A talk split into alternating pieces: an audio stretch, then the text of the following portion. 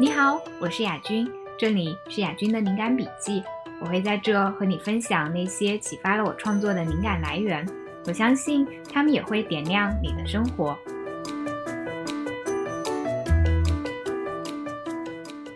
大家好，我是雅君。这一期的播客请了小一来做嘉宾，现在请小一自我介绍一下。啊，大家好，我是小一，我是过气的萌宠科普博主，然后最早是在果壳工作，然后做了很多科学传播方面的青年活动，然后后来有去其他的呃文化传媒公司工作过，目前是在做少儿教育，然后在设计一些呃自然教育或者 STEAM 方面的课程。嗯嗯，我之前和小一认识，就我们一起去参加 Ball Dream 他们那边做的一个。呃，类似于讲座的活动，然后当时我就对小一的那种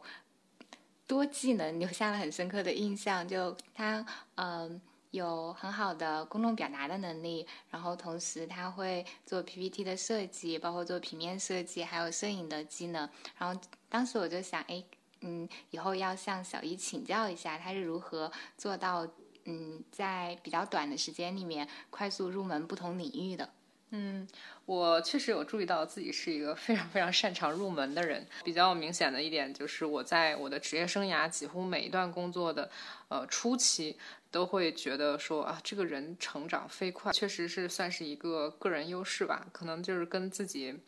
这种学习能力是比较有关系的。嗯，哎，那你觉得就是呃，对于一个嗯想要去。就他，如果一个人他对于学习新技能就比较有热情，他想要去学不同东西，那嗯，你觉得就从你入门不同领域的这种经验来看，嗯，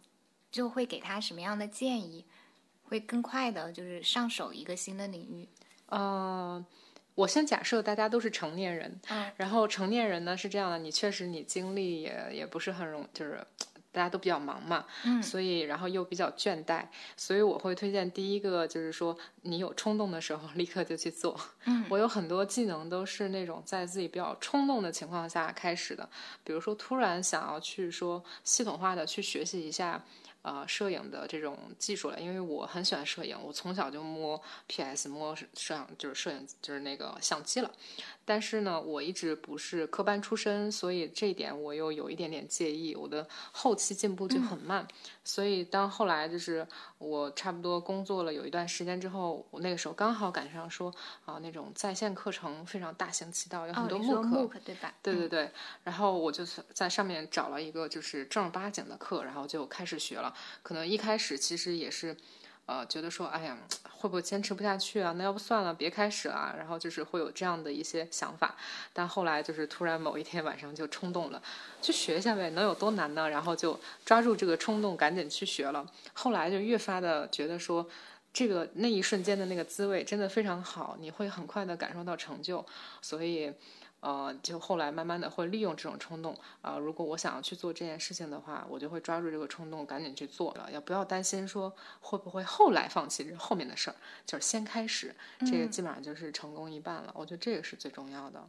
嗯，就除了你刚刚提到的，就是用到这种慕课上的在线的这种课程之外，还有什么其他的，就可能对于帮助他入门比较呃有帮助的？嗯，第一件事情是我，嗯，首先就是可能事业让自己的事业里面，呃，更多的出现这些摄影的博主啊，摄影的账号呀，然后还有这些摄影的课程的这些平台的一些推送消息什么的，嗯，就是你让这些资讯尽可能的多占用一些你的注意力。然后我基本上可以说，就是我可以拍着胸脯，就是说我确实是那种花了一万小时在这件事情上的人，因为平常可能潜移默化的每天可能看一看信息流里就会出现这些，然后就会多去看一看，所以慢慢的这件事情它就是呃可能就根植在我的这个生活的节奏当中了。这一点对于一个人的学习持续的积累是非常有帮助的，但首先它必须要出现在你的时间线里。然后第二个事儿就是，你可能需要一些呃做一些笔记，然后去系统化的去整理一下，因为你可能在平常的信息流里看到的东西都是很碎片化的，这些东西你不一定就是说真正的能够消化理解。那真正的消化理解的话，还是需要依靠你去有一个大局上的把握，或者说整体上的把握，那就需要你去做一些相对比较深度的学习。那这些学习呢，你。你可以是记笔记，或者是说你可以去呃跑一个 project 去去做一个项目，然后用这样的方法就是把它给嗯深度学习下来。我自己觉得，就如果我对一个东西我去感兴趣，就刚开始学的时候。就因为你的那个进步曲线就很快嘛，然后但是逐渐就是就会出现，嗯，好像我花了很多时间，但是我的那个进步不太明显，然后在那个阶段就会特别容易放弃。就你会怎么解决这种问题啊？呃，如果这个事儿真的是自己喜欢的，可能这个阶段就不会放弃。就是无论你有没有进步，你都会感觉到很开心。哎，你刚刚提到说，就是在入门的时候，在学一个东西，你会去做笔记。嗯嗯。嗯，我记得你之前有提到过，就有你最近有在看一本书，就讲学霸怎么做笔记的，就是可不可以分享一下？呃，我其实嗯用了一个比较积极的方法，我是用输出倒逼输入。我之前在 MOOC 上上那门摄影课的时候，就是。呃，连续写了四个单元的笔记，这些笔记，然后后来有一段时间，就是也是一个小范围内的热帖吧。嗯，通常来说，我记笔记第一个事情是扫清生词，就如果有新的定义，然后如果有如果它是一个外文课程的话，你可能需要翻译嘛。然后把这些先给搞定了，搞定了之后呢，可能就是老师上课，他往往都是有逻辑的，或者书一样，书也会有自己的逻辑，它就体现在它的目录里。那你可能就会跟着这个呃节奏，跟着这个分支，然后一点点的把它给啃下来。啃下来了之后呢，要回去 check。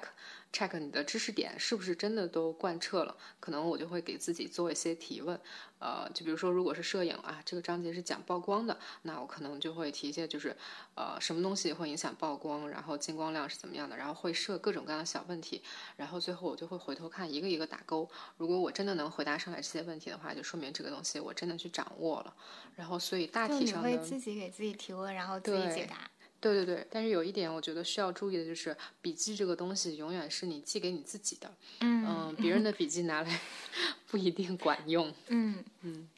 就包括就是有些人他可能会觉得我要把笔记做得很漂亮，但其实那个嗯不能够确保你就学学到了那个知识点。其实还蛮好奇，就是嗯你是怎么有时间去做这些事情？就你是。而且我会觉得，就比如说像慕课那个摄影课程，因为它本身是一个英文的课程嘛，它就嗯，它就嗯，它会需要你的那种专注力啊，然后包括嗯那种嗯克服畏难情绪和就是你要用外语去学一个新的技能，就感觉就难度是加成的。就为什么你还可以做到就坚持下来？嗯。第一个还是要抓住冲动，这点特别特别重要。嗯，可能你下班在刷着美剧，然后你看到他口语很好的那一瞬间，你也许就想去学英语了。啊，对。对，然后那这个就是这个冲动一定要抓住它。第二个就是你会在这个过程当中，你确实会慢慢的放弃很多东西。比如说一开始你报了好几门课，你想学很多东西，然后你每个东西你可能都给自己安排了一点时间，但这个过程当中慢慢的有一些放弃了。啊，没关系，让他去吧。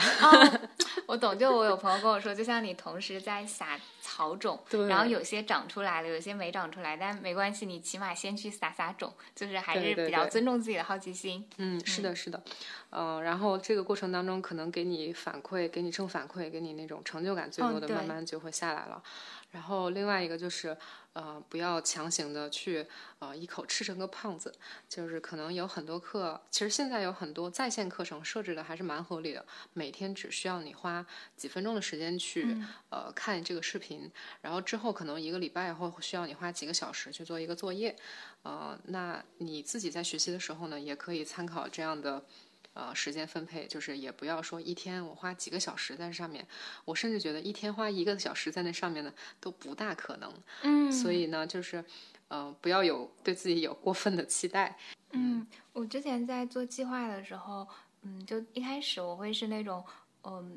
把自己理设想成最理想的状态，就如果我要到某一天，然后掌握了这个技能，那我应该。每天做多少？嗯，然后比如说什么一天学两个小时，几点起六点起床学到八点这种。后来我就发现根本不可能，我每天睡到十点多才起。然后后来我就会设想说，我就按照我一天当中最差的状态，比如说我最差的时候，可能一天我并不想要运动，但是我可能可以打开就是比如说打开 Switch，在那个健身环上面就可能跳五分钟，这个起码是可以的。或者我一天最差状态，我可能没有办法写完整的一篇文章，但是我起码愿意，嗯，随便看点东西，看本书，就它是一个，嗯。有一些东西，就比如说输入和输出，就一定是你呃处于输入状态，比如说就是看书啊、看电影啊这些，它的难度会更低。那像输出，它难度会更高，以及嗯，比如说一个东西，你要是你是学一个小时还是学五分钟，那我就会给自己设一个特别低的，就是以自己最差状态设一个最低的目标，然后在日常生活当中确保我起码今天我能够把这个最低的目标完成。那它也就 OK，而且因为一开始我就是按照我最差状态来的，所以就比较容易坚持下去。有本书就专门写这个，大概书名好像叫《Mini Habits》，嗯，就是微小的习惯。但是我不确定它中文译名是不是就这个，但它就是说，其实你你不需要呃说我要一天就健身健身一个小时，你就是每天比如说就做一个俯卧撑，那你就做一个，能做到一个就做一个，也比完全不做好。对对对，是的，所以我觉得可能学习这个，你可能确实每时每天看个几分钟的视频，我觉得也都挺好的。另外还有一个方法就是，你可以去尝试把它变成一个生活里面的一个固定的仪式，就是比如说，嗯，我之前的一个朋友就是他是每天早上会起来健身环，然后所以他就是每天早上起来健身环个呃十几二十分钟，然后再洗漱一下再去公司，这个事情就变成了他一个习惯。然后有些人呢是睡前一定要看点什么东西的，那他就会就是说，啊，睡前的这个时间我就不看别的了，那我就看会儿这个。吧，然后看完了就睡了，所以可能把它变成一个生活的一个 routine，其实也是有助于嗯帮你就是累积的，然后形成这个习惯的。现在是一个对学习来说一个资源爆发的这样的一个时代，虽然也有优有劣吧，但是数量起码还是增加了。那其实学习的机会就是随时都可以有，嗯，所以就是也不用为这个事情特别焦虑，或者说不要因为自己放弃了什么特别焦虑。这个保持心态良好的学习心态也是很重要的。嗯，对，我现在就会提醒自己说，不要看自己没有做到什么，看看自己做到了什么。对对对，我觉得这个也确实很有帮助，而且可以在这个过程当中形成一些嗯成就感。呃，就比如说我最早去做物种的那个记录，本地物种的记录，可能一开始就是出门一趟，也就是个两三个物种，然后慢慢的可能随着外出的时间可以延长啦，然后这个过程当中想看的东西越来越多了，就增加了，然后积累积累，突然某一天发现说，哦，已经几百种了，那好像还挺厉害的，然后那这个事情它就会慢慢的成为我一个特别重要的一个生活当中的一部分。然后这个时候再去深耕，然后我再结合着这个热情，然后再去学了一些植物学啊什么的，我就觉得哦特别棒，特别喜欢。嗯。哎，你说的做物种记录，指的是你在路上，比如说看到一种植物，然后你认识它，你就给它拍照记下来吗？还是怎样？嗯，认不认识都会去拍。然后，比如说我可能走在公园里面，发现说啊，最近这个最近开的比较盛的，比如说鸢尾，然后呢，鸢尾和马林都很多嘛，然后呢，它又很漂亮，那我就把它拍下来，然后拍拍它的花儿，然后拍拍它细节，拍拍它叶子，然后上传到某一个平台去鉴定一下。然后我会有一个固定的平台，这个平台既能鉴定也能记录，然后也也就是登录也比较方便，所以就是直接就在那个平台上上传记录下来，然后定位一下说哦大概是在北京这个范围内的，嗯，然后就是这个它就会越来越多，可能换一个季节再来呢，又可以再给它补充一点记录，说哦它另一个季节的时候啊鸢尾的种子居然长成这样的，是很魔性的，然后就慢慢的就积累的越来越多了。一开始也是觉得说啊，每个月都要出门记录这个事情是不是太艰难了一点？植物学好难学啊。然后后来结果就发现说啊，也不是，反正就是可能随手记一记，然后就可以了，就慢慢的积累了。现在大概有五百多笔记录，然后慢慢的也会把自己之前旅行当中拍到的花花草草也都上传上去，嗯，就慢慢的形成了一个自己的相当于嗯植物的网络吧。嗯，这个平台叫什么名字呀？嗯，它叫做 i naturalist，然后 i 就是那个 i，然后 naturalist 就是呃公民科学家，嗯。嗯，然后是，然后是大概是，呃，它是 i naturalist 是那个加州科学院然后去主导然后做的一个 app，然后这个 app 它嗯也登录也不用翻墙啊，翻墙可以说吗？可以可以。对，登录不用翻墙，然后它是仰赖了很多呃当地的居民，包括世界范围世界范围内的就是各国的居民，然后做的物种调查记录。呃，公民科学家这个概念呢，在国外是很火的。然后就是有很多的，比如说这个地区的水质怎么样啊？这个地区它有多少种刺猬啊什么的？就这些科研，嗯，科学研究还有呃政策制定呢，其实都会参考一些本地的这种物种记录。那科学。科学家、科研团队也不一定忙得过来，所以呢，本他们就会动员本地的学生啊，还有就是呃热心这些自然观察的人去一块儿去记录，可能就会在一个范围内就号召的，可能有几个节叉叉节，然后你就会在这个节日里面去集中的去打卡记录一些本地的物种什么的，慢慢的它就会形成你的整个一个地区的这样的一个生态的这个网络。呃，然后这些记录呢，对他们来说都非常非常的有价值。然后我自己也是慢慢的体会到，说哦，做这些自然记录，哪怕你做的，不管你看的东西有多小，然后你的数量有多少，它都会非常的有价值。那不妨就慢慢的开始做。然后做了之后又发现，哦，原来我身边的，呃，就是动植物种类居然这么多，并不是我每天就是。每年春天在公园或者说在小区里能看到的那几种东西，其实还是蛮多的，所以也慢慢感受到说，哦，世界好像变大了，嗯，看东西的视野也更多了，视角也更多了，嗯，所以就感觉非常的愉快，呃，然后有很多人平常可能就是，啊，就是很喜欢知道公园里面正在开的花花草草是什么名字嘛。那你也可以试试，比如说就百度识图，就直接在那里上传，它的数据其实也蛮准的。我会比较推荐百度识图和 iNaturalist 这两个平台。嗯嗯，就是我我会觉得好像就当你嗯不知道那些花的名字的时候，你看过去就是红的蓝的，对对对对，绿的哦没有绿的黄的这些 花，但是当你知道之后，就好像我会多一些亲近感吧。对，是这样的，而且你看啊，就是如果我们到公园里面，经常我经常碰到那种妈妈带着小朋友，然后小朋友就问这是什么花，这是什么鸟，然后妈妈就嗯，桃花，开始编，对，开始编，就是或者是我也不知道，然后呢，这个对话就结束了。这什么树？大树？这是什么树？古树？对我碰到过最多的就是啊，那什么鸟？那什么小鸟？嗯，麻雀，家巧。然后那水上漂的是什么鸟啊？嗯，野鸭子。但其实水上漂的，你看像北京最常见的绿头鸭、PT、小 PT、凤头 PT，啊，黑水鸡，好多呀，就什么都可能有。然后包括长得像麻雀的啊，一数就好几种啊，柳腰、柳莺啊，然后还有什么小吴，然后等等白头背，甚至白头背也会被认为是麻雀，好多好多啊，就是这个生物的多样性比我们想象的还要。呃，厉害一些，这是比较常见的。然后后来，我和同事还围绕这个麻雀这个事儿，我们就开始一块儿创作了一个小的科普漫画，然后在那个公司的公众号上登着。然后那个漫画叫《叽叽喳喳》，哦，我有去关注。对，就是以一个麻雀的身份去啊，去去介绍自己周围的一些啊鸟啊、动植物什么的。然后我们还做了一个很隐秘的设定，就是我们每一次出现的麻雀长得其实都不一样。实际事实上，就是每一只麻雀，它可能身上的斑点都是不一样的，就证明它不是同一只麻雀嘛。然后我们画的都不一样，但是每一次呢，我们都管这个麻雀，就是可能拟人的时候都管它叫麻雀麻雀。我们希望有一天别人问我们 这个问题，然后我们就可以说，其实我们每一次漫画的主角都不一样，但是他们都叫麻雀，为什么呢？因为反正不管怎么样，你们人类都会管我们叫麻雀啊。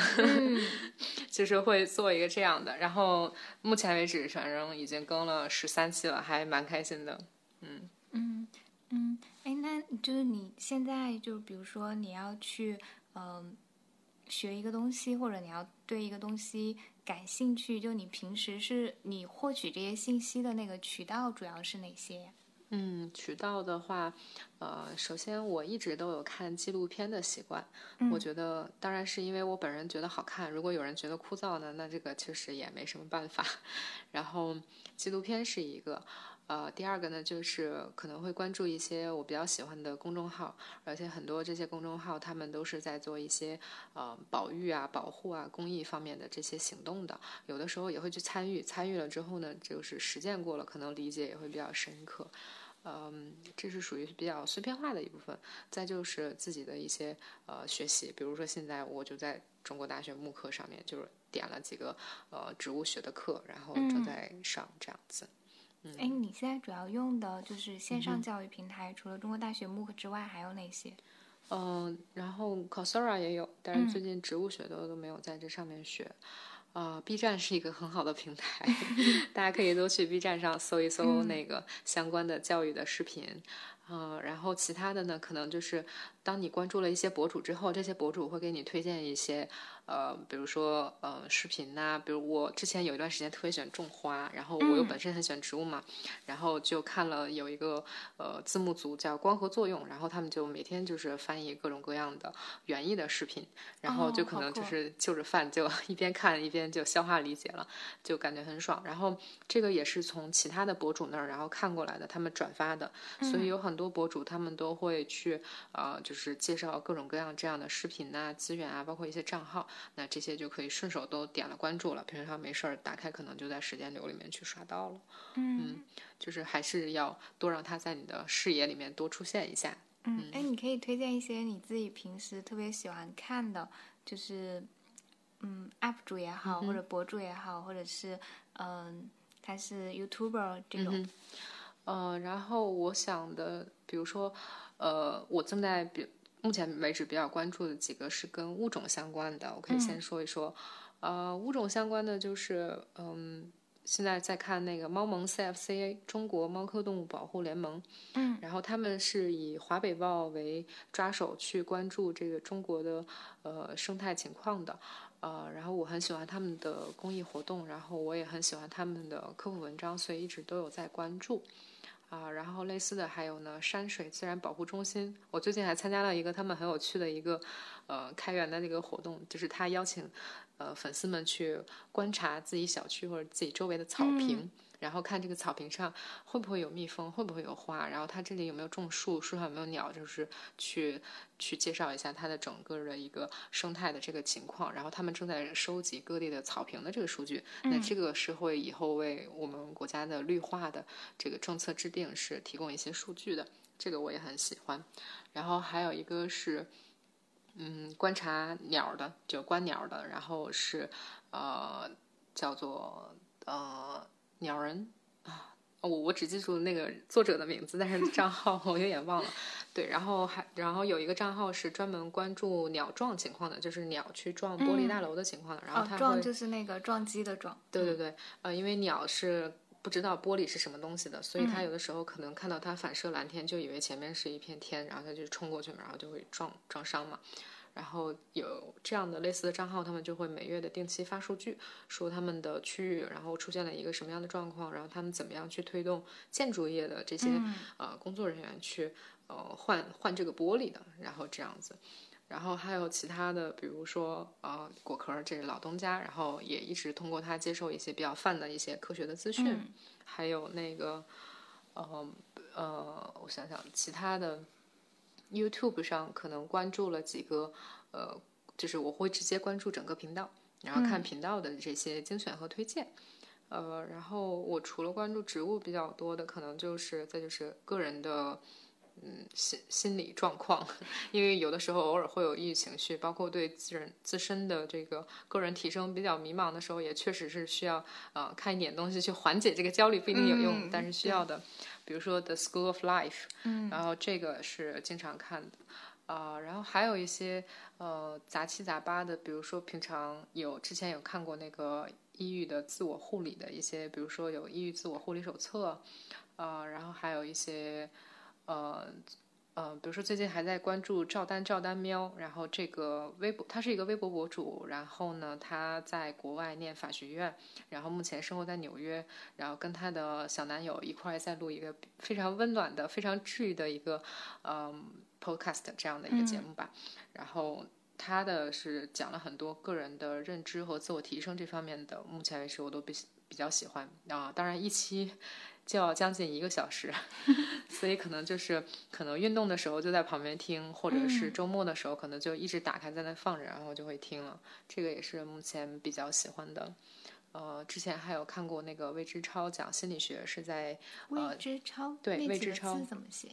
呃，味是那个姓魏的那个魏，嗯，然后知是知识的知，然后超是超前的超，然后他是在喜马拉雅上有分享心理学的一些前沿的好书，哦，嗯，所以就是我把它当成一个听书、帮我读书的这样的一个工具了，所以呃，这个也比较喜欢，有很多啊比较好的话题，然后就听听就可以。嗯，在其他的，在其他的就比较多，可能有一些还是喜欢从书这边去获得。嗯，是，然后包括，呃，我我自己有很多领域，它本身就是比较跨界的，嗯，比如说像这种动物保护和公寓跨界到一起的，比如就是猫萌这种嘛，还有鸟壮这种，然后那可能一些单纯的社会创新，那也会去关注像 b o d e Dream 啊等等这样的呃平台和账号。就我自己现在去，嗯，去看，就一方面就是看书，然后也有一方面是听书，嗯然后像听书的话，呃。就好像还蛮多蛮多平台都有做的，像得到或者是嗯、呃像喜马拉雅对，对对。然后我我现在我就会觉得，呃，我会比较关注，就比如说这个人他之前推荐的东西我，我发现我有喜欢，然后我就会长期去 follow，然后我会更喜欢关注就是、呃这一个人，像我之前有关注就有一个。呃，布克他叫布克理论，嗯对我我当时最早关注他也是因为就是他有一期它里面提到他跳钢管舞，嗯然后我当时觉得很有意思，就是就我对于这个这个运动本身，包括他提到就是身体什么的，我就觉得这个还蛮好玩的。嗯嗯，对，其实我也会比较关注那些，就是更喜欢那些。呃，就是有温度、有情感的，就是它确实是结合了个人的一些生活的一些呃体会，然后再去讲这个东西。我觉得可能这个时候他的理解是比较深刻的，大家可能就多多积攒，然后必要的时候就多多打赏。嗯，对，我是真的觉得，就比如说，呃，就像电影上面，我我很喜欢反派影评，就是并不是因为我赞同他每一期的那个观点，而是因为，呃，他所提供的。有他有鲜明的态度，而且我比较信任说他所告诉我分析一部电影，他并不是因为他嗯有金主爸爸的资助，所以他要来说这个电影的好话。就我会觉得就是在就是在一个各种信息会越来越趋同的嗯这种时代里面，那有一些个人的博主，他还愿意去表达一些自己的观点，嗯，我就觉得还蛮难能可贵的。对你说到这个剧，然后我就突然打开手机想起来，我特别喜欢的一个叫吉尔伯在看剧，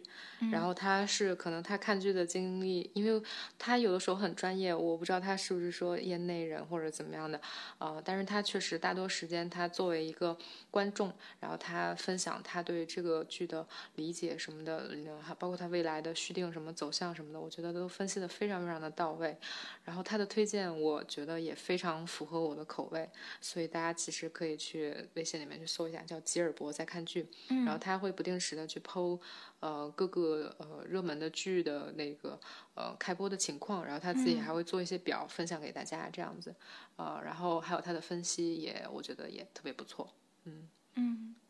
哎，那你你现在就是呃，你最近看的书或者是电影剧里面，你有特别喜欢的吗？也不一定是最近啦，就是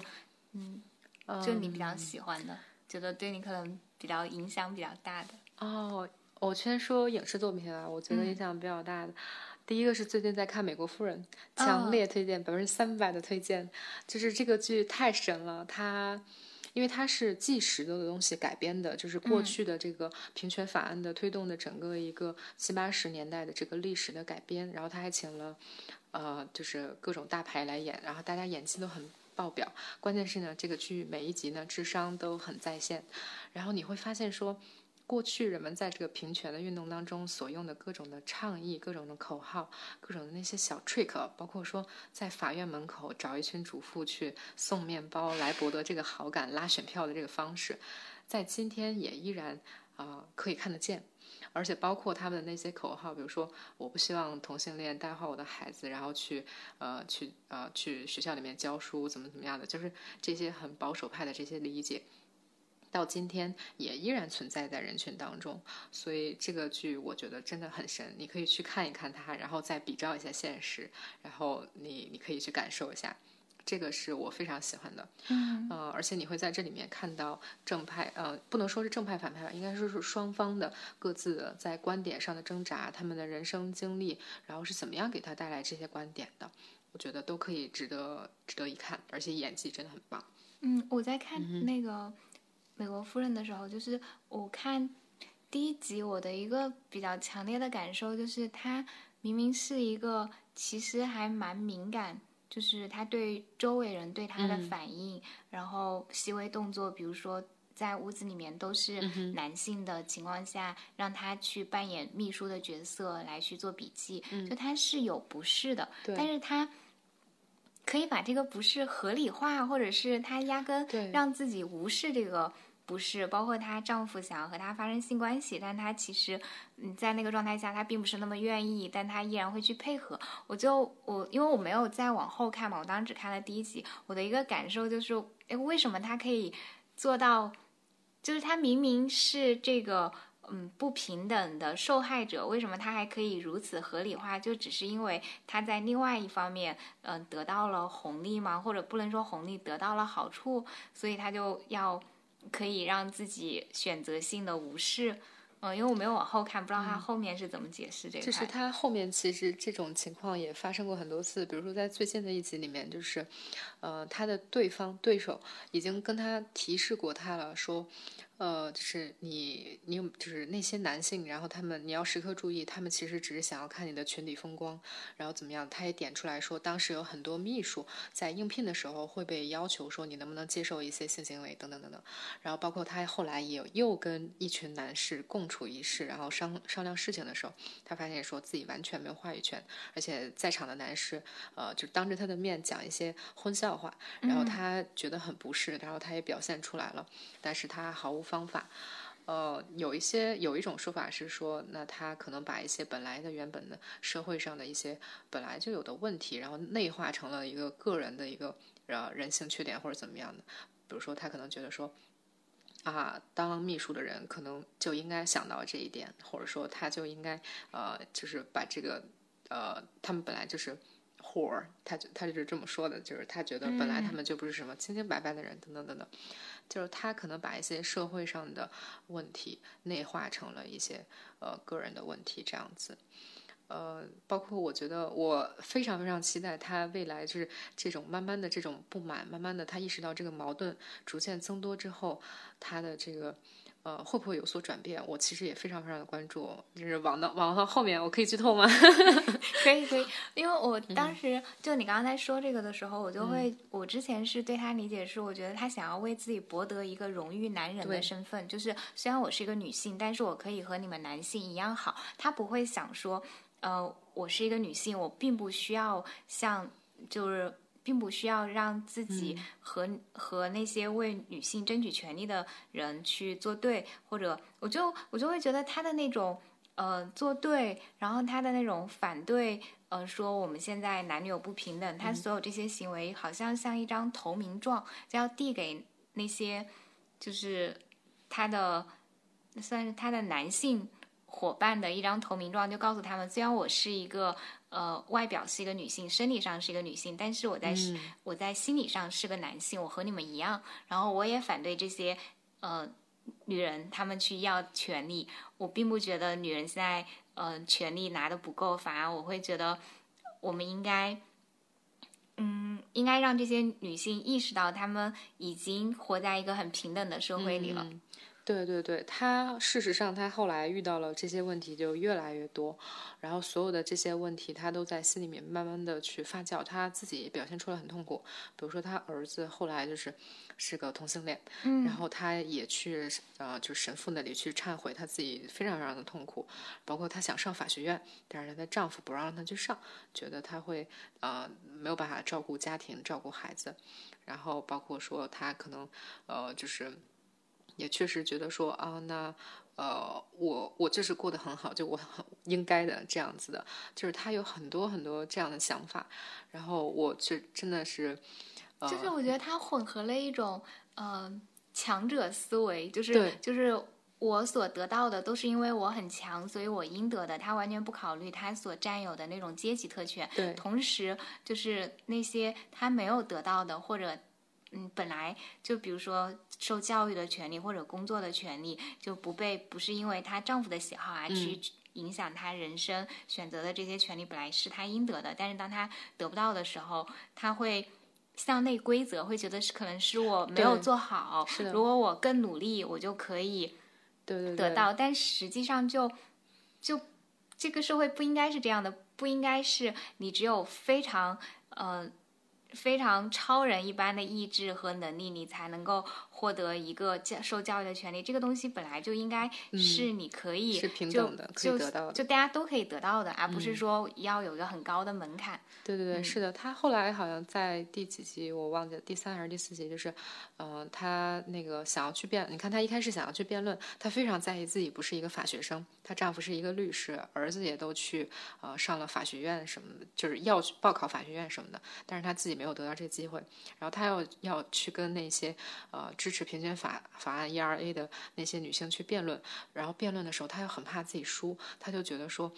啊！你们都是法学院的学生，你是哈佛的高材生，你们欺负我，然后所以她非常非常在意这件事情。然后当她后来又去上了法学院，然后，呃，她报考了法学院，她的丈夫非常的反对嘛。然后她的丈夫在外面的时候又很大男子主义，然后觉得说他的妻子很招摇这件事情让他很折损面子，所以故意在辩论的环节当中没有去呃做好他的后背，没有去做好他的支持，所以他妻子在。呃，在那个台前的时候，又受了这种折辱之后，回到房间里，他们两个就吵架。然后她的丈夫表达不满，然后摔门而出。她自己做的第一件事情是，我刚刚说了错话，然后她就自己给了自己一巴掌。就是她把这个事情归结为一个自己的这样的一个首先规则给自己，然后但是他没有想过怪自己跪姿跪的还不够好，不够漂亮，以为自己跪的足够漂亮，主人就会赏我骨头，不可能的。对，然后越往后面这几集，它就越出现这种情况，就是贵姿再好，然后那么这些男性的呃这些有权利的人也不会因此跟他平等相待，或者说给予他更多的荣耀怎么样，反而是告诉你说，我跟你说这个事儿就是不行，因为我们有这样的一个妥协，你就从了吧，就是这样子的。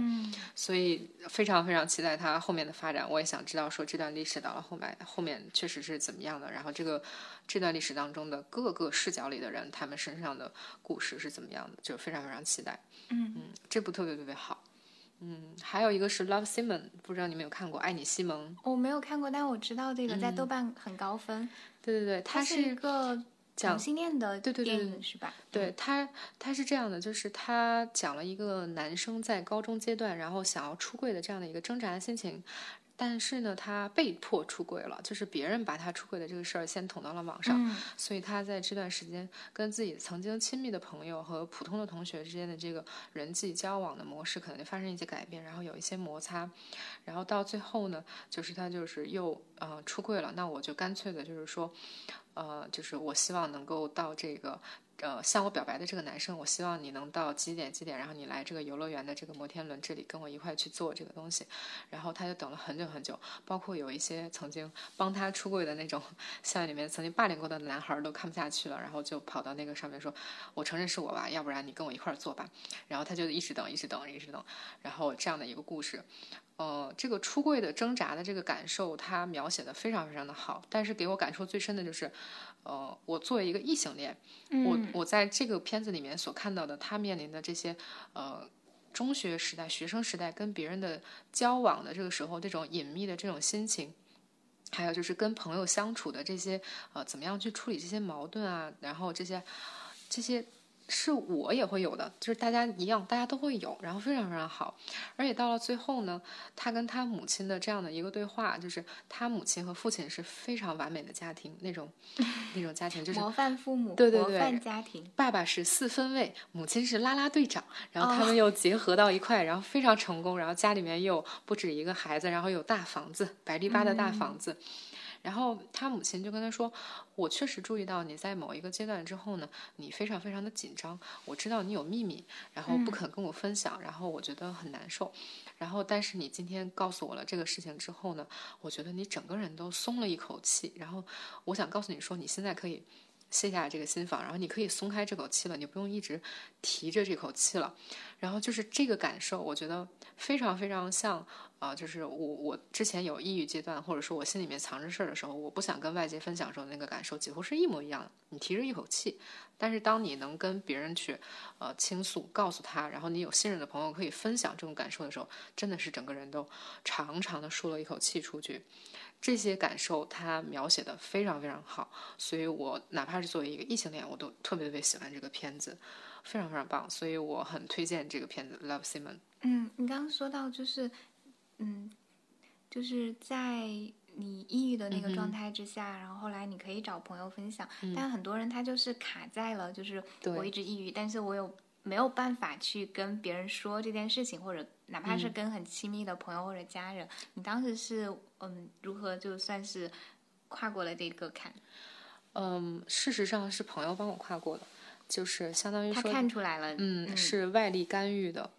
那个。嗯，前面有一段时间很美的，就是很很火的一段剧，美剧是那个《现代爱情》（Modern Love）。哦，知道。对，其中第三集是那个安妮海瑟薇演的，就是躁郁，躁郁症。对，然后她也是这样时而消失，就是她是呃，她状态很差的时候她就玩消失，嗯，然后她朋友就毫不知情，所以这么多年她也没有积攒几个呃长久的友谊，嗯，然后包括她也是最终她去跟朋友去讲述这一切的时候，她做了一个比喻，就是说。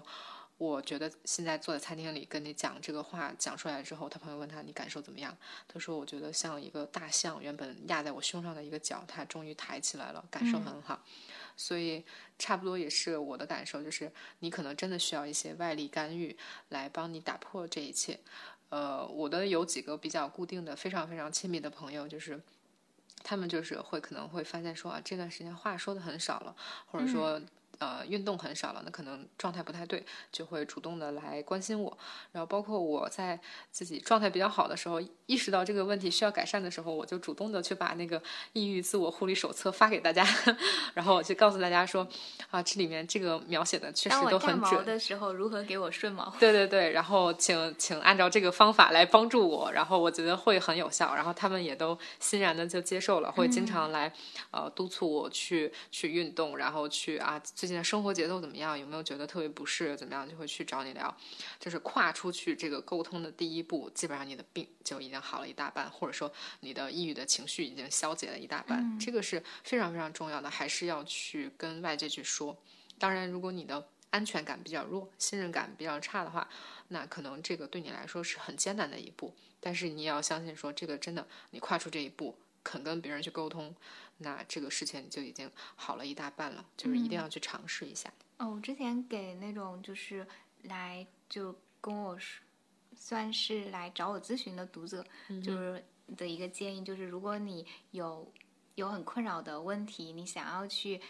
嗯，在你想要去找一个正式的心理咨询之前，我比较建议你把你所有想到的，你当下的现状，你的困惑。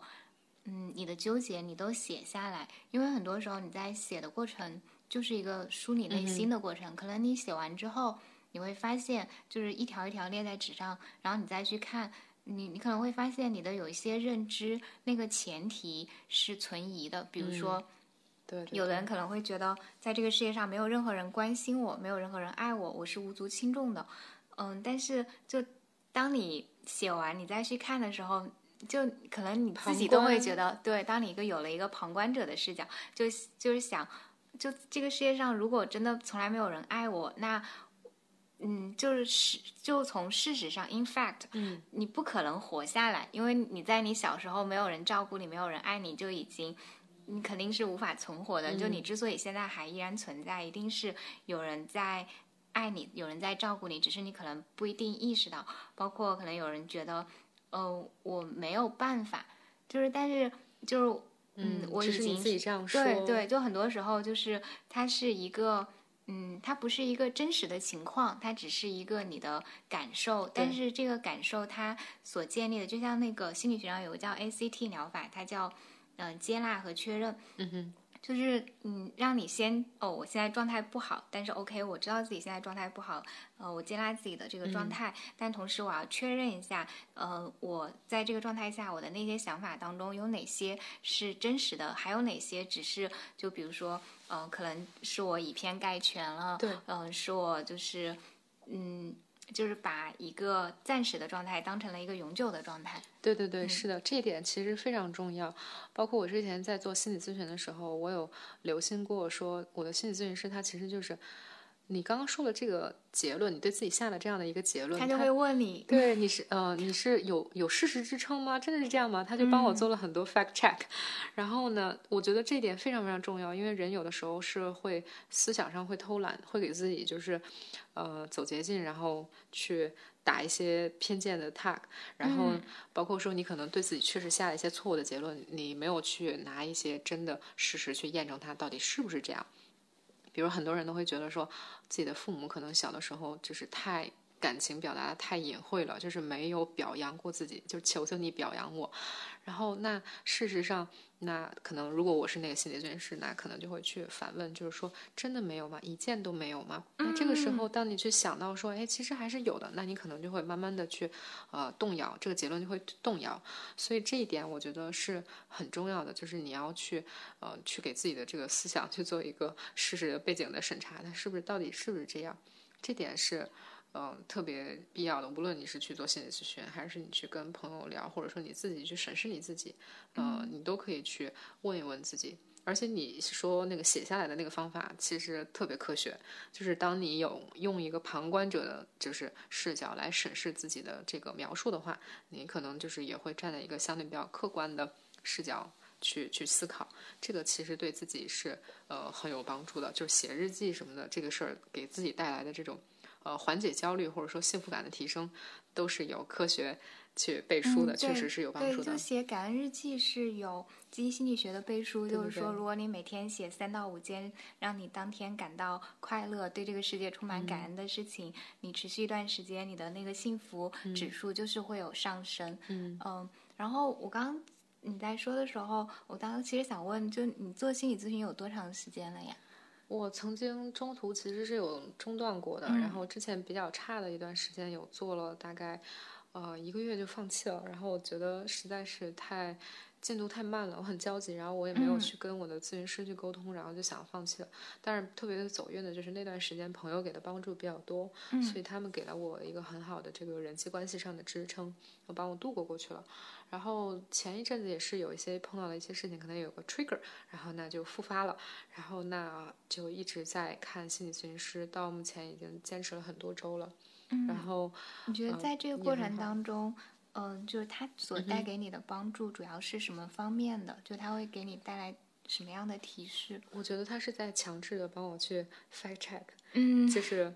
嗯，心理咨询师是这样的，你很多人就是有一些比较负面的想法呀，或者说对自己有一些否定什么的，都是说你给自己下了一个错误的结论吧。嗯，那他们就会帮你去 check 这件事情到底是不是这样，你内心是不是真的这样想的，然后你把这个偏见给消除掉，相当于说去绕开你心里的这个 bug。然后这一点其实是很重要的，就并并不一定要完全解决这件事情啊，但是我们可以换一个思路去想一想，然后换一个视角去看一看这个事情是不是真的这样，你真到底是不是一个真的是一个这样的人，这个是呃特别重要的。而且我在去看他的这段时间，还在看一个另一个呃抑郁过的朋友推荐的书，嗯，叫《恰如其分的自尊》，然后也是一本非常好的书，就是感觉条条都戳中我。真的很会写书，然后他是在描述说，很多人都会觉得说那个。啊，我我是一个不够好的人，或者说会瞧不起自己，然后就在自尊这个问题上是有有一些偏差、有些问题的。那这本书就是会去解决这几个问题，会多给你提供一些思路，然后去帮助你去思考到底是不是这样子，然后慢慢的去调整你的这个对自我的认知。然后这本书也特别特别好，然后我就一边看着它，然后一边又去看着咨询，就是最近的状态都一直很好。嗯。哎，你刚刚说《恰如其分的自尊》这本书里面，就是它有没有某个提供的某个工具或者某个观点，就对你来说是比较有实际可操作性？嗯，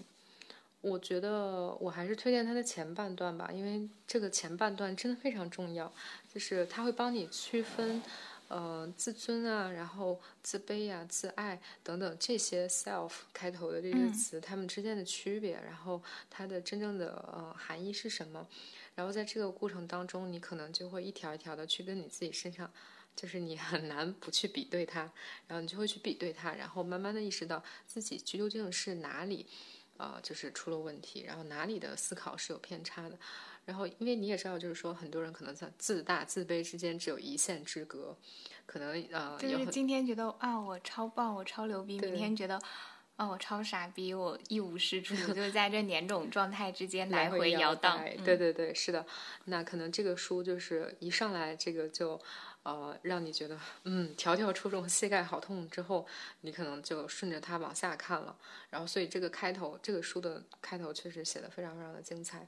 我觉得是可以去好好的去 看一看的。嗯，理解一下自己也不错。我觉得，如果你对自己有一个比较好的认知的话，那你在其他生活或者说事业其他方面的发力，也都不会觉得说很痛苦了。就是都是建立在对自己的了解之上的，我觉得就比较好。当然，最重要的是，可能这本书教会我的一个很重要一点，就是对自己有一个合理的期待。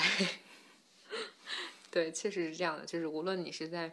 呃个人提升也好呢，还是在技能上面也好，还是在一个对自己的认知方面也好，我觉得都可能需要一个比较好的期待，不一定非要去跟你理想当中的那个呃臆想的那个目标去做比较，这样子。嗯，就你刚才说的时候，想到嗯一个词叫无条件自尊，就是呃有一个课叫基因心理学，就是哈佛当那个老师叫 Tor，他现在不过他现在已经不在哈佛了。就他嗯他所讲的，他所表达的那个意思就是呃就一个呃就有一有一点是我们很多时候会以事情的成败来衡量我们自己这个人的好坏。那嗯他会尽量让你去做切割，就是这个事情。我做成功了，呃，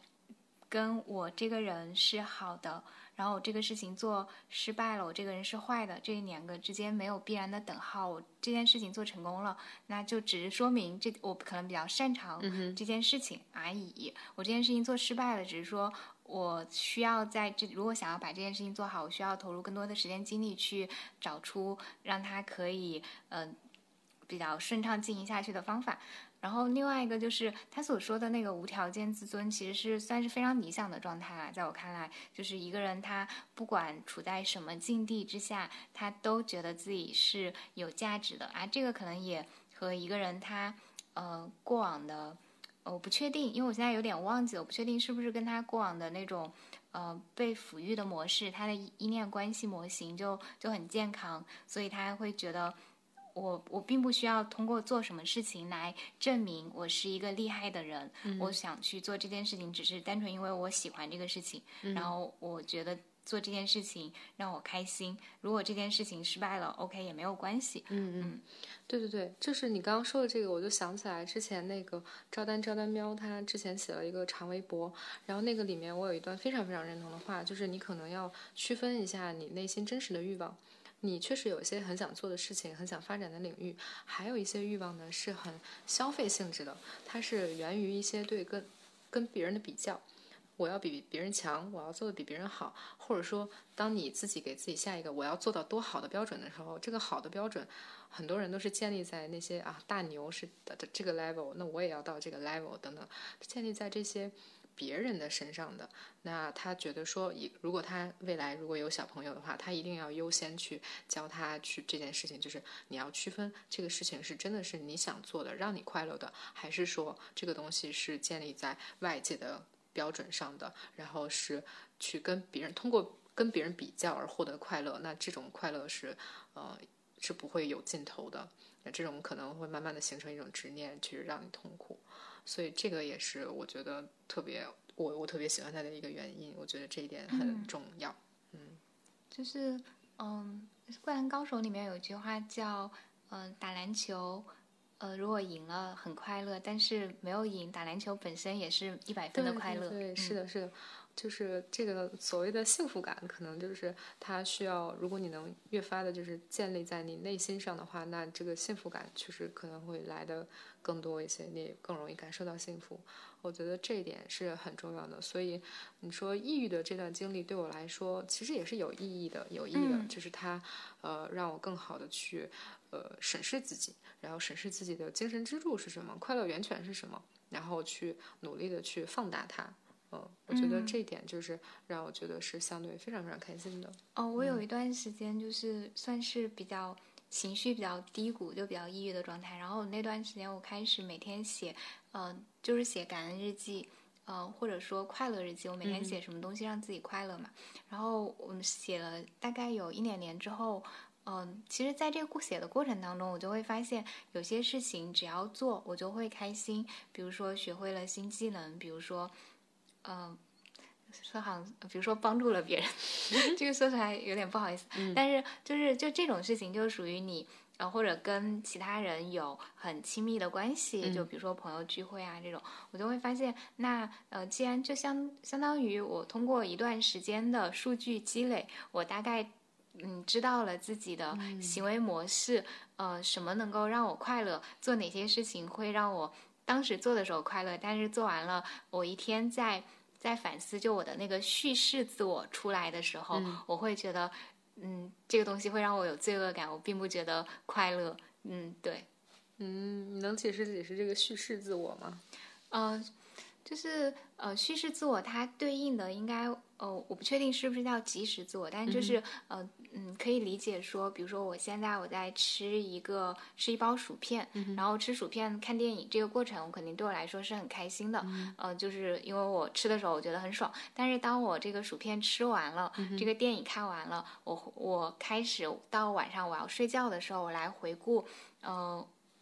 我来回顾今天一天，我给就相当于我要给自己今天一天把今天一天做的事情，就好像要赋予它一个意义，一个故事的时候，我可能不会觉得吃薯片的那个自己是一个呃叙事自我很喜欢的自己，我可能会觉得呃那个花了时间健了身，花了时间写了写了文章或者写了故事的那个自己是我比较满意的，就是就是或者嗯就是有一个测验可以测验你是比较在意呃。当下的感受，就其实可以简单的把呃那个叙事自我理解成是一个处于是嗯这件事情做完了，然后你来去回顾去去观看，嗯这个就在你做的一天所有事情当中你是怎么判断的？啊？那个即时自我就是一个我当下的感受，就有一个测验可以判断你是更偏向于嗯当下的感受，还是更偏向于就要给自己人生讲述一个很有意义的故事，就是嗯。把你送到一个小岛上，嗯，然后或者把你送到一个陌生的旅行地，这个旅行地里面所有的体验都会是非常巅峰的，嗯，你会看到非常好的风景，你会经历非常好的感情或者说艳遇，你会有认识很棒的朋友，在这里面你会就总之可能在只要是在这个岛上的这段时间都会非常快乐，嗯，呃，这可以是一个月，可以是一年。但是有一个条件，就是这一个月过去，这一年过去，所有你在这个岛上经历的事情，你会完全不记得。嗯，就是，嗯，完完全全不记得。那你愿不愿意去做这件事情？哦。但你在这个岛上的每一分每一秒，你都很快乐。然后，因为我我当时在做这个实验的时候，我会我的想法是，我不太愿意。啊，我的特别愿意，就是，就是。就是我会觉得，如果这个事情我之后完全不记得，就是我会有纠结。哦，是这样子。嗯，那所以就好像我没有办法把这个这一块猜像是我人生当中一个特别美好的记忆，但是我过了那个时间之后，我就完全没有把办法把这一块放到我的整个人生拼图里面去赋予它一个意义，我就我就好像没有办法做到。嗯，哦，那可能你会比较呃喜欢仪式感。会比较重视这种人生的 highlight 高光时刻。嗯，但是这么想，如果如果说仪式感指的是，就比如说要呃你们结就结婚了要有结婚纪念日，或者是要办一个婚礼这种，我我完全没有。嗯，但是但是我会嗯，就他在留下什么是吗？就对我好像我会希望说呃。就是我并不，比如说，呃，假设啊，换换一个问题，就是如果你跟一个人谈恋爱，嗯呃，哦，可以这么理解，就是呃，哪怕如果如果变成另外一个问题，就是你和一个人谈恋爱，你和他恋爱的每一分每一秒都是快乐的，但是你们一定会分开，一年之后一定会分开，那我是非常愿意的，哦，就是。呃，就因为只要我能够记得，就我们一定会分开，完全没关系。但只要我之后还能够记得，我就一定可以把这件事情赋予它意义，哪怕或者甚至它是一个糟糕的，就是最后我们前每分每秒都很快乐，但到到了最后，他告诉我他呃其实一直有其他更喜欢的人，或者他呃对我的感情并不是真的，我也完全 OK 可以接受。就是因为我还是可以通过我的那个理解去给这段感情赋予意义，或者说白了，我还以后还可以用它来写段子，我我还可以我还可以用它来调侃自己，我还甚至可以把它写成小说。就是哦，对我很喜欢脱口秀的一点就是，它可以把你生活当中发生的呃最糟糕的事情，就是像屎一样的事情，也可以用那个屎来种出花来，我就觉得这很好。但是如果一个事情它就是就是就是。就是没有办法让我，我以后就是完全不记得，我就好像这部分时间被偷掉了一样。嗯，嗯，我我是觉得说我我是那个会会愿意上那个道人。为什么呢？就是就是快这个快乐，即便我不记得，我觉得这个快乐也是存在的。嗯，所以可能就是我不知道这种可能是属于更加喜欢及时行乐的个性人吧。嗯，我其实不太确定，就是因为我我比如说前段时间有一个剧叫《想见你》就很火，然后它里面的那个设定就是那个男主和女主他们嗯其实经过了，就最后他们为了让时间线嗯比较。恢复到比较平衡的状态，让他们所遇到的其他人能够有比较好的生活啊，不会因为他们的相遇、相识、相爱啊，导致其他人身上发生悲剧。所以他们最后会选择说，我们我们这段感情压根就不要发生，我们回归到各自的生活当中去。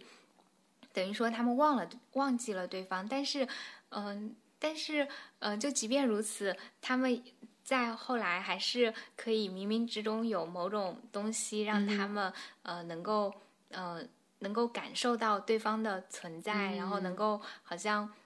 哎就像就像那个《红楼梦》里面这个哥呃这个妹妹好似好像在哪里见过这种感觉，然后我就会觉得如果是这种东西，就是如果是这样子，就是我经历了这个事情，虽然我对这个事情完全一件都不记得，但是那个感受我还有一点。呃，熟悉就嗯，我我会觉得我会觉得是 OK 的。但如果我连那个感受或者那种熟悉的，呃，就比如说我曾经深爱过一个人，但是后来我完全不记得这个人，然后我面对面看着他，我也认不出来他，那我会我会觉得就我就不想去经历这样一段感情。哦，我觉得如果我处在你，我就会发现，哦，对我这么说下来，我会觉得 我原来对我来说最重要的是，呃，我能够赋予这个东西意义，不管这个东西是好是坏。但是我要经历，我要记得，嗯哦，因为我觉得我如果处于你这个身份的话，我的第一反应就是，那我可能见到这个人的时候，也也是也有可能是重新再发生类似的事情。哦，就就会想到那个，就是呃，叫呃永恒心灵的温暖阳光，还是就是我有点忘了，但是差不多是是这个，嗯。哦，就是对我，我是觉得说，就是我不知道，我不知道这件事情，嗯，其实也没关系，好像不会给我带来任何痛苦。那我就会觉得啊，我生活当中损失了一年，本来那一年我会想一个沉没成本，就是哦，我本来那一年我可能可以做其他事情，我能够赋予它一些意义，然后对于我之后的人生可能有什么影响，但是我现在好像就像我空白了一年。我原来看过一个，嗯。电影它里面的那个设定就是，嗯，那个他是男主是一个特别厉害的特工，然后他会每次接一个任务，他嗯去杀一个人，然后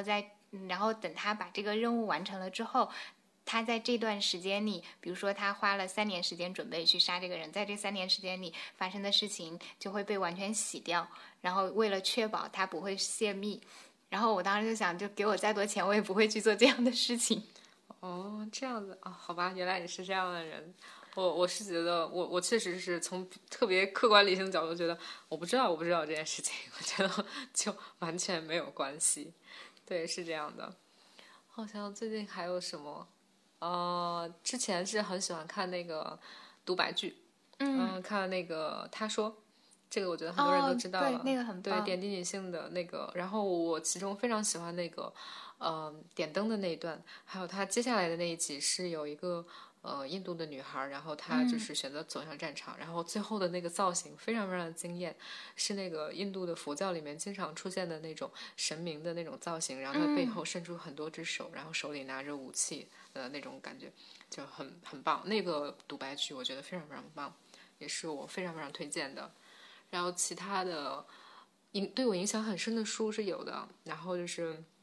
其中一本是《金字塔原理》。嗯，这个是是特别有名的，对对，特别有名的书了，就是很多 感觉麦肯锡必备。对对对，是的，是的，她就是原先麦肯锡里面一个女士，叫芭芭，呃，好像是叫芭芭拉还是叫芭芭珊，就是她呢，呃，在公司内部做培训，她干什么事儿特别擅长呢？就是写邮件，她写邮件非常有条理，条理非常清晰，所以呢，公司的 HR 呢就让她去给公司内部的其他员工做这培训，然后培训久了之后，她就发现说。OK，写邮件这件事情呢，其实包括两部分，一个是要想清楚，另一个是要说明白。这两个事儿呢，都是有方法论的，所以他就开始做这个，就开始梳理这个方法论，然后慢慢的就出书了，然后这个书就成了很多很多大公司的这个必备的这个教材。然后对我来说，就是第一，它是帮我找到了一个输出的这样表达的这样的一个快速的、快捷的、非常快捷的工具。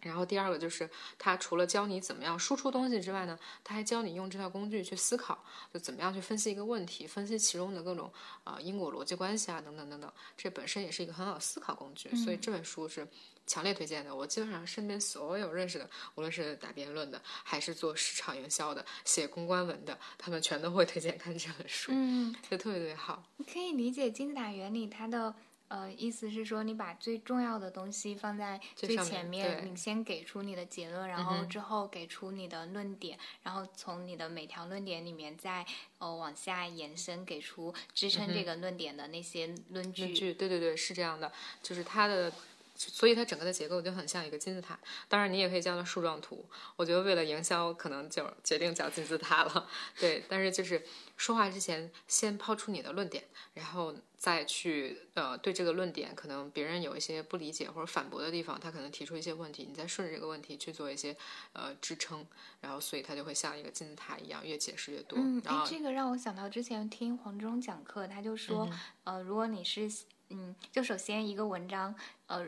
如果你如果是一个表达观点类的文章，如果这个观点就是它是百分百正确的，那就等于没有说。那你要你要去提出一个你自己的观点，那你提出了这个观点之后，它一定会有很多可以反驳这个观点的那些另另另一些观点存在。那你要把另一些观点列下来，然后去看呃哪些是你的这个观点它最容易被攻击的那个点是什么。对。然后你再。你在最开始提出你的观点，然后第二步你要做的就是把最容易被攻击的那个部分给出合理化的解释。嗯嗯嗯，是这样。然后依次往下就是。就如果最容易被攻击的，就是算是十分最容易被攻击的话，那你就十九八七六三二一往下排。对对对，是这样的，确实是因为你跟别人说话的时候，你们俩是有一个信息不对称的。然后如果信息完全对称，没必要说嘛，对吧？嗯。所以很有可能你要表达这个观点呢，是对方认可一半儿，另一半儿呢他不知道，或者他想反驳。那你跟他说这个话的目的，无非就是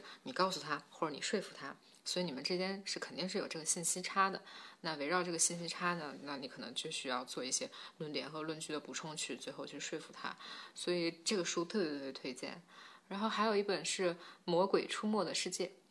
名字很玄。嗯，它实际上是卡尔萨根写的，我不知道你知道。哦，我知道他不是写宇宙的那个人吗？对对对，是的，他也是那个，就是往那个旅行者号上面放了一张黄金唱片，然后让他出去。给地外文明传送信息的人，哦！就是因为我最近前段时间我看了《海伯利安》，然后《海伯利安》的那个作者，嗯，他就是他他本身的那个工作，就他在写书，呃，在作家之外，他的工作他是在美国教那种天才儿童，然后他所给他们用的教材里面，他就提到了就是《宇宙》这本书。嗯嗯，对对对。然后他做科学传播非常有名，所以他这本书呢写了很多年了，出书很多年了。这本书干嘛的呢？魔鬼指的就是伪科学、反科学的那些东西。然后在那种反科学、伪科学就是大行其道的。呃，就是这个社会当中的时候呢，人们要怎么样才能有一个理智的思维去看这些问题？所以他就以一些，比如说啊，五十一区外星人啊等等，就是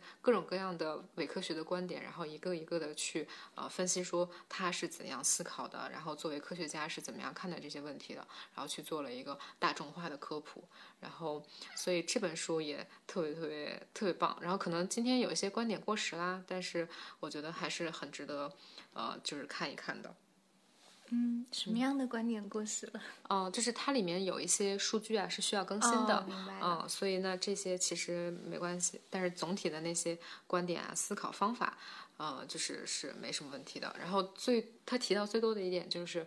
有事实吗？事实是怎么样去说明这件事情的？这这这样讲真的合理吗？就是反复的去呃，就是 fact check，就这点确实是很重要的，嗯。对你在说这个的时候，我就想到，呃，就我现在就比如说在亲密关系里面吵架的时候，就对方他会给我一个指责，然后我就会说，你的这个指责不成立，因为比如说你说我从来不洗碗，我就会告诉你在哪天哪个时候 我洗过碗，或者说就是，呃，就是就我觉得还挺逗的，就比如说我会说。我可能今天对你的喜欢，就是如果是十分制的话，我今天对你的喜欢是七分，然后另外三分可能是因为你做了哪些你，嗯嗯，就是你做哪些事情导致的扣分。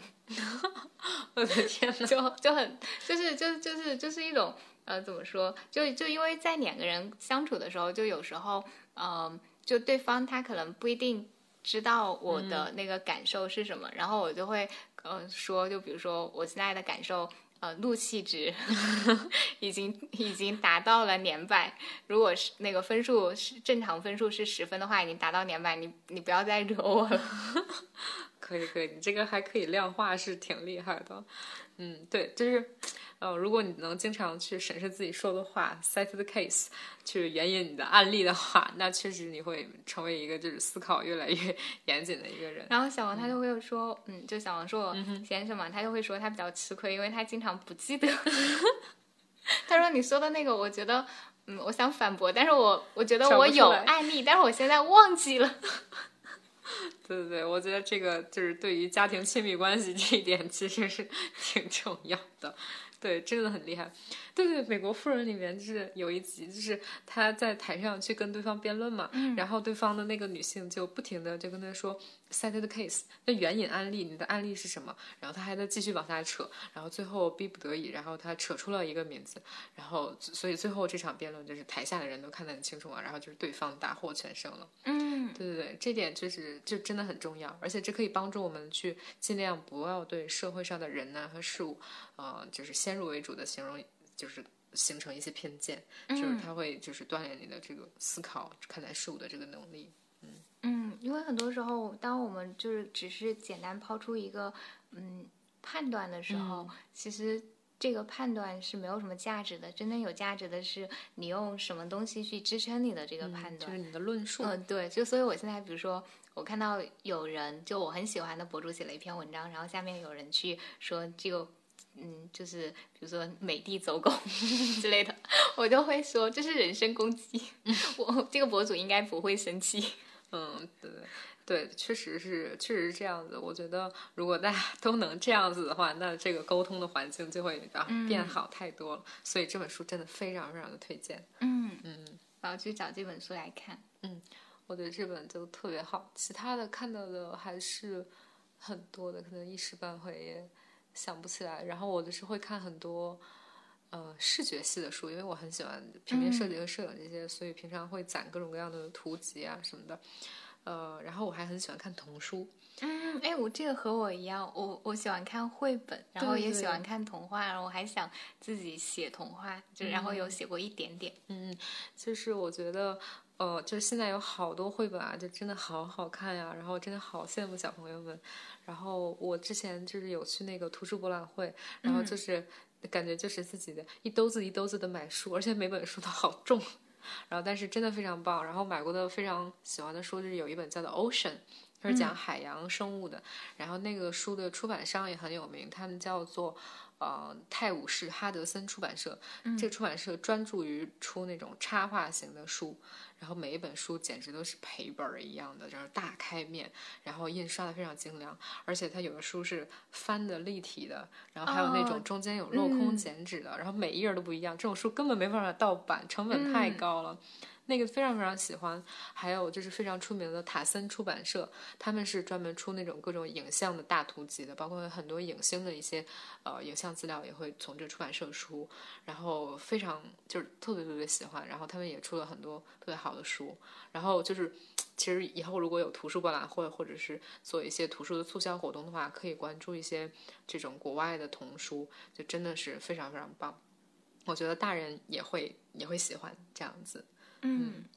另外就是特别喜欢出国的时候，就是顺手的去，呃，买一买漫画。但是它都是可能就是很小，可能就是三刀或者几刀的那种小的漫画的什么的。因为我以前很喜欢马嗯 Marvel，就是还有 DC，还有黑马漫画什么的。然后休息时间就会往那个漫画店里面去跑，然后买了好多漫画。然后还有很多漫画，你会觉得它，呃，三观很正。然后比如说，我之前有买过一个漫画，那个可能我不知道是特刊还是单刊，就是它是 Marvel 的，以 Marvel 的这个 IP 里面的这些角色去讲一个校园霸凌的这样的一个故事。嗯。然后他去讲说这个小朋友的就是怎么样的，然后他最后去。当然，最后是一个美好的结局，可能是有一些英雄去去跟他讲道理啊，等等，非常可爱，非常适合小朋友。然后像这种漫画什么的，我也特别特别喜欢。以前 Marvel 的漫画还有那种。它后面会有斯坦李的肥皂盒，然后就是斯坦李他去做回答小读者的问题，顺便去讲述一些他觉得社会上应该去说的这样的事情呀，啊一些比如说反歧视啊或者是什么的。那个斯坦李的肥皂盒就是非常非常棒，我觉得有很多道理拿到今天来说也不过时，就我我都很喜欢。总的来说，我觉得还是啊开卷有益，可以多看一看，嗯。嗯，就现在有空就是四脚朝天的睡姿，这个猫太可爱了。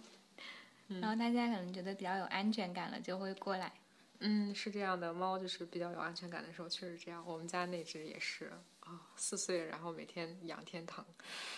对对对。啊，养猫真好。嗯，对，好多时候被就真的是被治愈。嗯。哎，有一个特别可爱的纪录片，嗯，不是纪录片，综嗯真人秀吧，应该是，嗯，叫《管教恶猫》。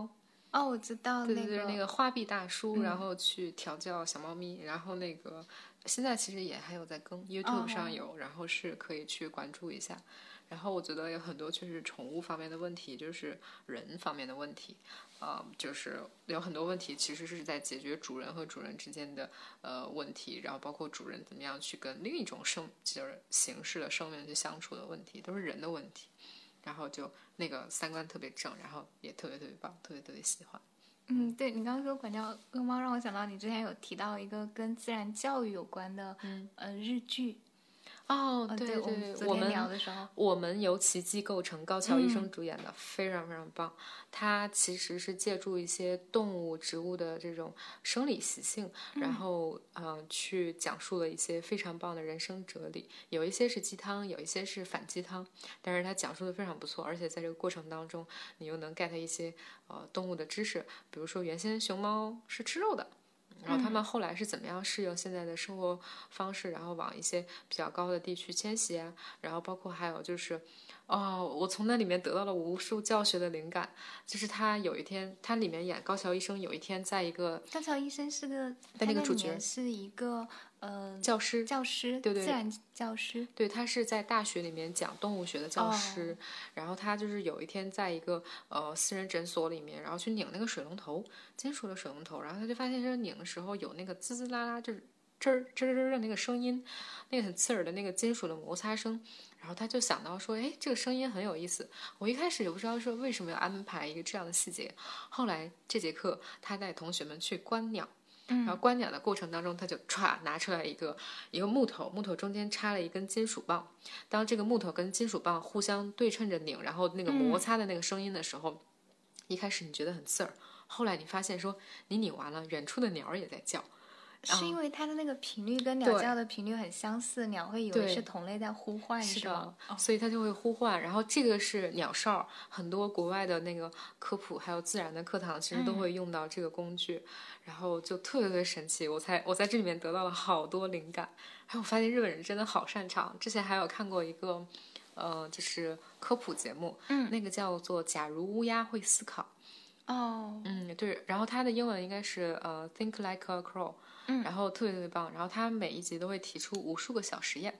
然后这个实验，比如说，这个是在哪里可以看？是 YouTube、B 站、B 站现在也有，对对对，有，而且有翻译好的。嗯，然后他还会请一些明星过来，然后，嗯，然后就是去做这个实验。比如说你在阳光之下放一个杯子，然后这个杯子到后面墙上有投影，对吧？嗯，当你把手指从左侧慢慢的接触那个影子的时候，你会发现说，哎，这个影子是被吸过去的。但是当你把手指从右边接触过来的时候，还是同一根手指，你会发现说，哎，它是被杯子吸过去的，而不是被手指吸过去的。就是它有各种这样生活当中的非常有趣的现象，然后这些现象呢，它会引导你去观察、去思考、去提问、去假设，然后亲手去做这个实验。但是它从来不告诉你结果。然后每一集都是这样，所以真的非常关键是这些问题我也都不会解答，我觉得真的太厉害了，而且都是生活里面特别常见的现象。然后这个剧真的太推荐了，嗯，就是非常非常棒，嗯。然后那个 B 站还有知乎上很多人都会这个呃这个就是这个评价很高，就是假如乌鸦会思考，特别特别棒，嗯。他可能是要过来给你盖章说，嗯，检查完毕，安全，肯定。呼噜声好大呀！你怎么这么喜欢我？但也可能是把我当成了留言板，因为我们家养猫，可能在我身上留下的气味就是“嗨，我是沙发”，“嗨，我来打个卡”，楼主你好。他可能想在你身上留下气味，呃，告诉你家的那只猫咪，今天它有见过我。对对对。如果你喜欢我的播客，也欢迎你关注我的公号“雅君的好用分享”，我会在那里和你分享好物、见识和审美，你会看到一个更多面的我。